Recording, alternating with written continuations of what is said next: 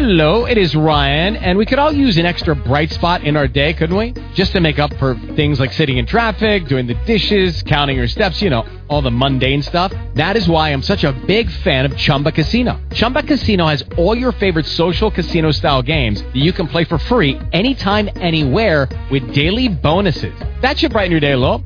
Actually, a lot. So sign up now at chumbacasino.com. That's chumbacasino.com. No purchase necessary. VGW Group. Void were prohibited by law. See terms and conditions. 18 plus. Blog Talk Radio. Well, good morning, folks, and I hope everyone is having a phenomenal day. As you can tell, finally my voice is getting back into shape. Maybe that's just because my family's back in town. But uh, what a day yesterday brought. Uh, man, I had uh, Uh, I talked to all three of my boys yesterday, which is always fun. Every one of them have a different personality, going through different things in life. You know, it's funny. You raise them, and then they go on their own. And some of them go on their own early. Josh was was basically 15, 16, and decided I can rule the world. JT was in his 20s. Dalton was in his teens, and they all roll in a different direction with different personalities. Over the weekend, it, we came to a. Uh, I just came to a come to Jesus meeting sort of with them and said, you know what, you you JT and Dalton or JT and Josh. I said you're adults. You got to you got to get on your own. You got to roll. And uh, man, it was amazing. You know, Josh, his, personality is is one of uh, fast and furious. You know, is what it, it's like. He gets anything change. He's kind of like me in that aspect. I don't like change, especially spur of the moment.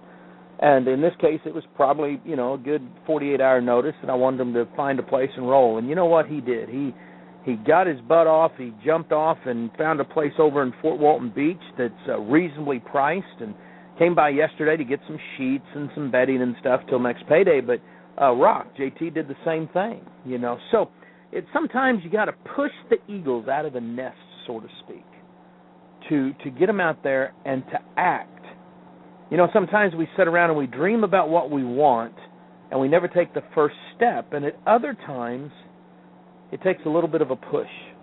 I've studied eagles my whole life. I, I'm I'm just it, it started probably back when I was a kid and we went to the Rocky Mountains and I got to see the the power of the eagles and then I just kept following through with that and as a patriot I you know obviously the American eagle is is our symbol of strength but it was fun to see how each of these kids have turned out. I'm not always not always proud of the actions, but I am I'm definitely proud of my children as a whole. And uh, man, it was a it was a group effort. Trust me, raising these kids, me, Paige, grandparents, uh, you can't go wrong. But today, all accomplishments start with one swift action, and that's why I shared a little bit of commentary on my boys. In this case, I made the swift action. They had to follow through with their own swift action. And even though they didn't like it, even though it didn't feel good, they pushed through it. They made it happen.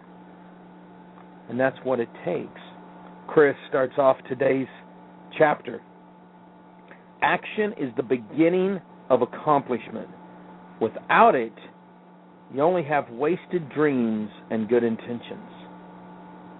And I thought of a of a successories picture that I saw once that said some people dream about what they want while others make it happen.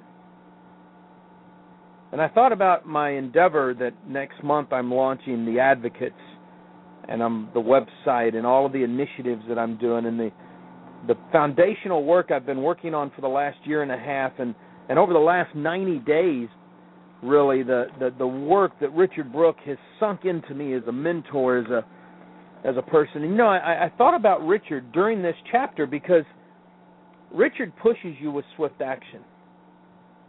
But here's something else about Richard, and we're gonna. He reminds me in in principle of the of the old man in this story that Chris is writing about because when Richard decides that you're a person that he wants to grow a relationship with, with him it's not about business or personal life, it's about a relationship. And when he invests in your life like that, it makes you feel like you're the only person that he probably focuses on when the reality is he has many students that he has said, "I think you can be somebody." And I thought, man, this is this is neat to see in my own life. And I think when we wake our eyes up, sometimes we see things happening. And as we left off yesterday, the old man and Thomas were in the workshop. They were they were watching, getting ready to watch a craftsman at work.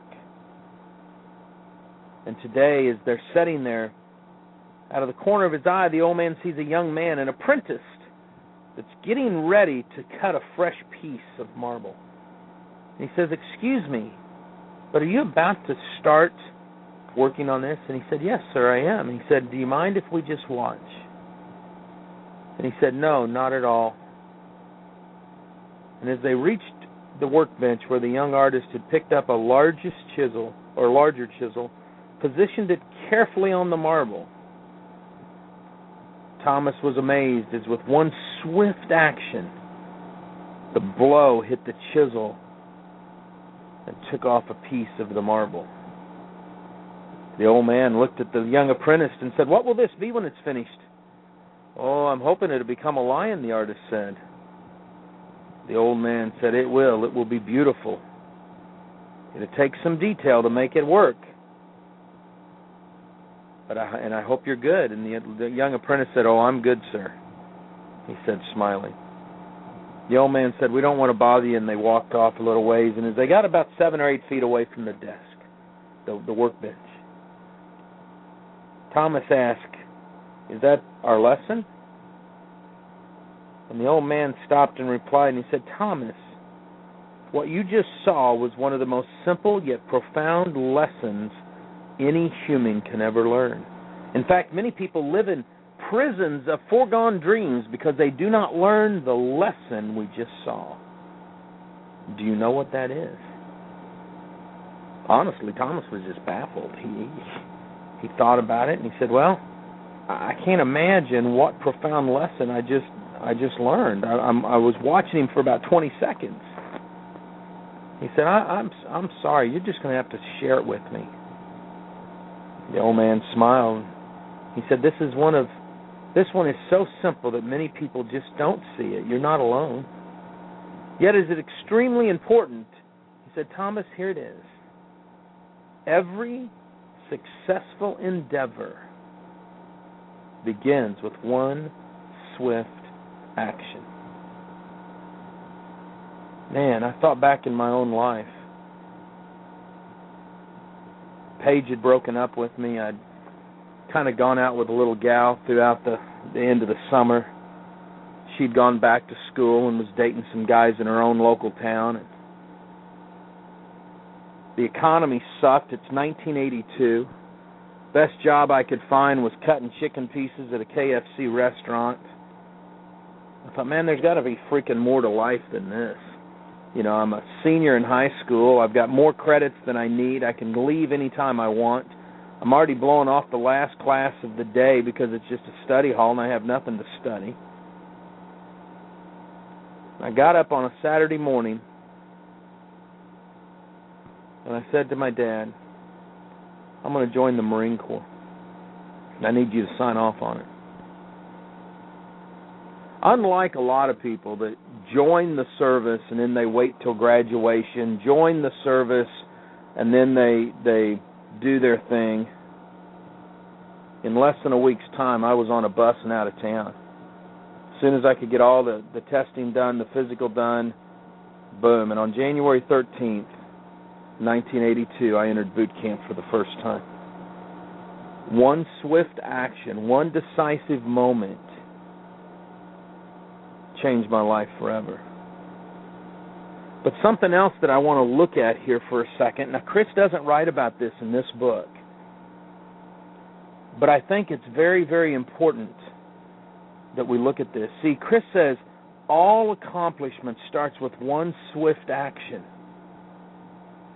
And something that I want to let you ponder on until tomorrow as we go through this chapter is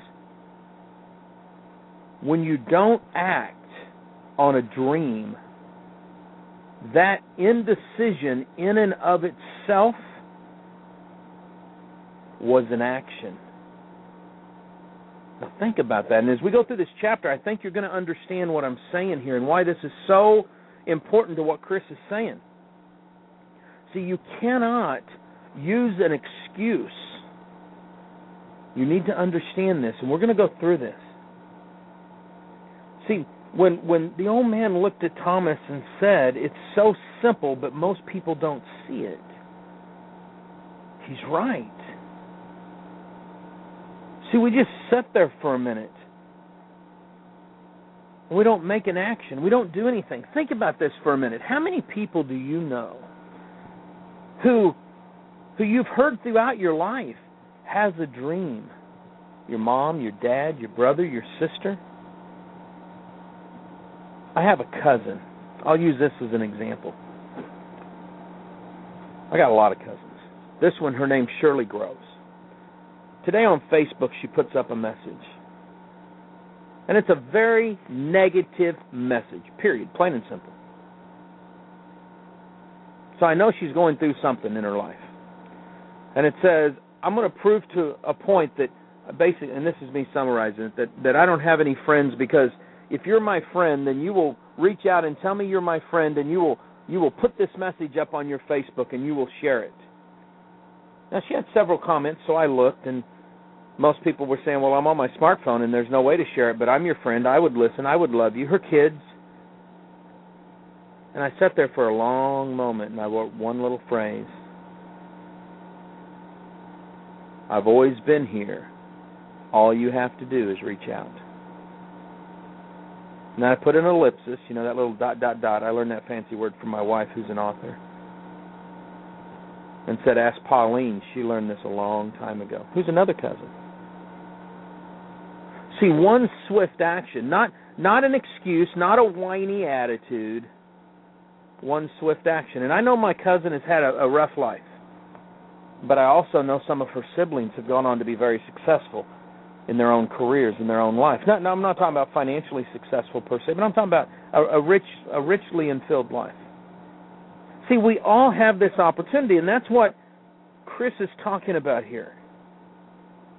How many people do you know that have shared with you those dreams, but yet only a small percentage actually live their dreams? It's like that old phrase, that old question are you making a living or are you making a life?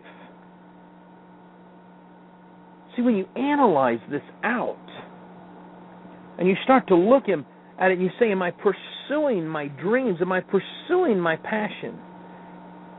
If the answer is no, then you need to look and say, why? What is holding me back? God created us as dreamers. God created men as conquerors, as as go out there. He created women as nurturers, and they they dream of leaving legacies behind.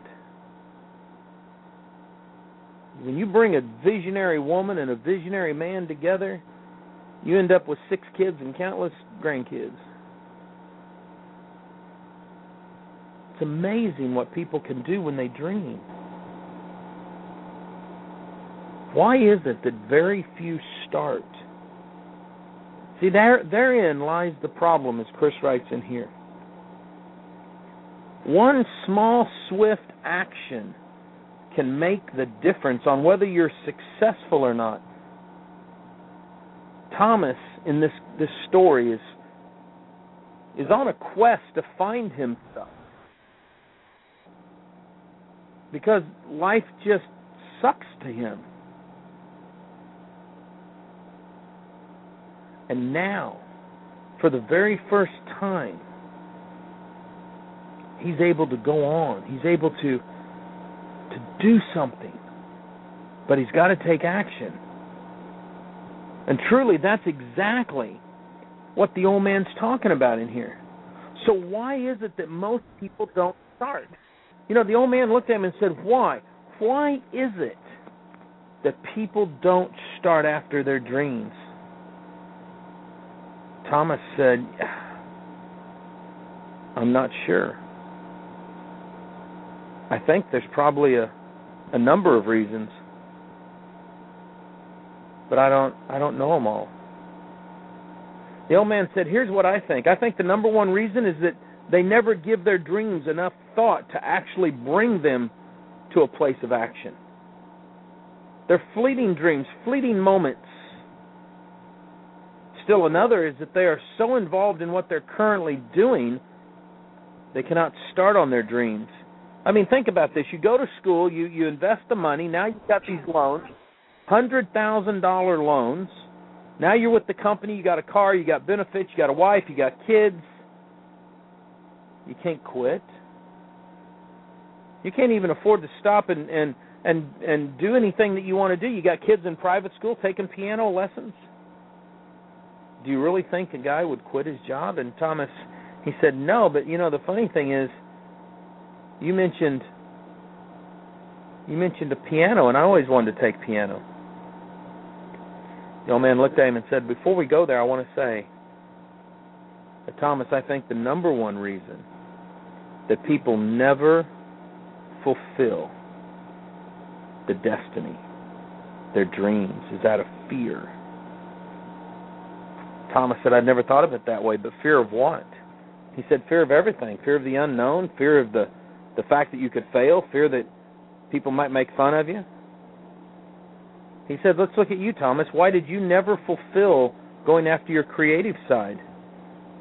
He said, Well, I was afraid my dad would think I was an idiot, or that he might be right, or, or that I would fail. He said, Fear is what paralyzes most people from ever starting after what they want. Some are afraid of failing, others are afraid of not being able to provide for their families, others are afraid of losing their reputation. Some are just afraid of succeeding. He said, Why would anybody fear, be afraid of succeeding? He said, They're afraid they won't be able to perform at a specific level. They're afraid the responsibility that power and wealth may bring may make them a different person. And eventually they become afraid of falling from a higher, much higher level. It's easier to drop when you're one foot off the ground than 30 feet off the ground. Fear is the most paralyzing factor of life. There's Bible stories, you know it, where great, great men of God would go out and do miraculous things, and then they'd get scared of one small incident. Fear is paralyzing. Thomas sat there and he goes, You know, now that you bring that up and we go back to the piano lessons, I think I understand why what you're talking about. He said, Why? And he goes, Because I was scared. He said, I was scared of not being talented enough to actually play. I was scared of what my dad would think of me if I was playing the piano like a sissy. I just never wanted to deal with that. My dad really didn't care what I played. So that was never an issue with me. But I'll tell you what was an issue. My dad was the toughest individual I ever knew. I'm talking about mean. He's probably had a mean streak in him too. But I'm talking about tough, a pain tolerance that was higher than anybody's ever seen. He came from a family of fighters, of conquerors. My great grandpa was the undefeated Midwestern champion in the blacksmith's boxing circuit. If you ever if you ever saw those uh, Clint Eastwood movies, Every Which Way But Loose, that's what my my great grandpa did. He was a boxer, bare knuckle boxer, never lost. I remember in school one time I'd done something stupid. It wasn't anybody's fault but my own, but this old boy wanted to kick my butt. And it wasn't that I was afraid of people, never have had that issue. I was afraid that I might hurt other people. Now that I am worried about because when I break at a certain level, it's just not a good thing. But I knew in this case that I had done something wrong. And I remember coming home a couple times and talking to dad, and he says, Boy, you just got to take care of it. And I didn't want to hear those words. I wanted him to take care of it. And then deep inside, I started realizing, man, I'm afraid this guy kicked my butt. And then I got to face dad again, and he's going to say, Why the heck did he kick your butt? You know, so I, I could relate to Thomas on a different level as a as a as a son father type deal because we go through this. I know a lot of what I've done in life in my early years was to prove something to my dad, to prove that I could. See, and, and, and that in and of itself is a type of fear. You're afraid that if you don't prove something, then he may not be proud of you. See, we can all go through this. I'm sure women go through this too. So as you look at this, you need to start analyzing what is it that you're scared of. Fear is not something that you need to be ashamed of. Everybody has it to one degree or another. But what you need to do is be able to open up and look at what it is in your life that is holding you back from making that decision. Remember what I said earlier on in this chapter. Indecision is a decision. So even if you're not making a a a swift action to start after your dreams, that means that you've made the decision not to go after the dreams. No matter what it is that caused you to make the decision, your freedom of choice caused you to stop. And you may be saying, Troy, you and this old man and, and Chris just don't understand. And I would say, yes, I do. But I can also show you stories throughout history where fear did not paralyze people from fulfilling their dreams. The dream of free, freedom in a concentration camp, the dream of freedom from tyranny, the freedom of exploration to go across the unknown in the wilderness we now call America, the freedom to fight for independence. See, when you look at this, you realize you got a choice to make. I could have gone through life dreaming of being married to Paige. Or I could come to the conclusion that somebody needs to ask somebody to marry them. What about your job? What about network marketing? See, let me talk to networkers for the last few minutes of the show. In most cases, you made the first swift action. You said yes at an opportunity meeting, yes after a three way call, yes on the internet. You signed the agreement. You ordered your, your your distributor kit. You even signed up for auto ship. But then something else might have paralyzed you and you didn't want to talk about it. You became fearful. All of a sudden, the fear welled up. You took the first steps, but then you let fear grab a hold and you decided not to talk to anybody about it. And what happens? That fear, one more time, ultimately led you back to inaction to where you feel like there's a lack of accomplishment. And what happens? You don't want people looking at you saying you failed, so you you say, "Well, it was this. It was the company's fault. It was my upline's fault. The product didn't work. Compensation plan sucked. I, it was bad timing. Whatever the case." Look deep inside today. Analyze where you're at.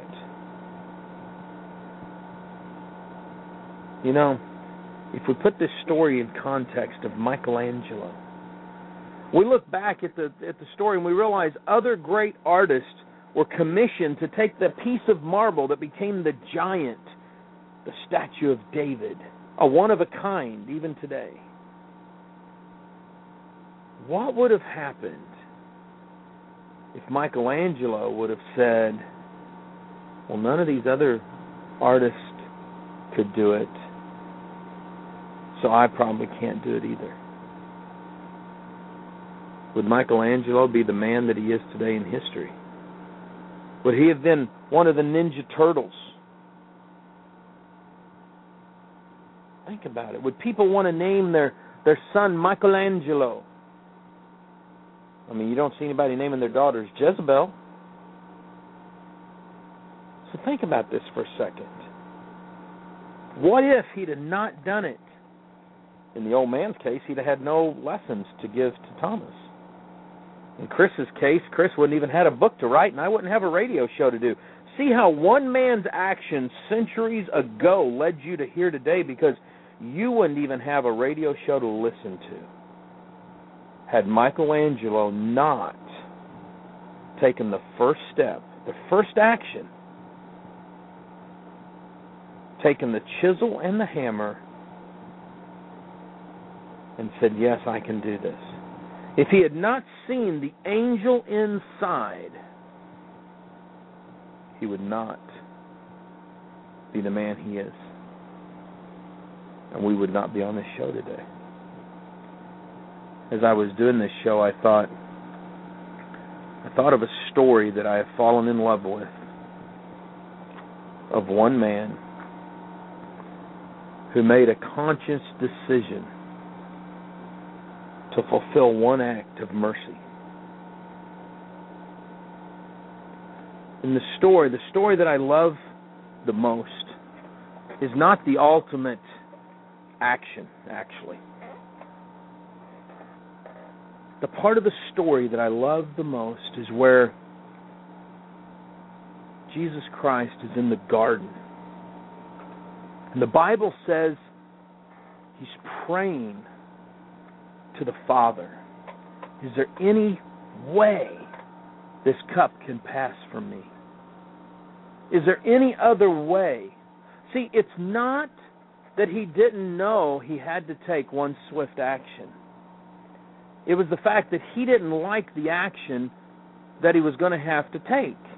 And as I studied Chris's chapter, and, and, and look, you guys know I don't I don't want to go down some big spiritual journey, but this is for me. This is what this chapter meant to me. As I thought about this, I thought, how many actions do we need to take for the betterment of those around us that we may not want to take?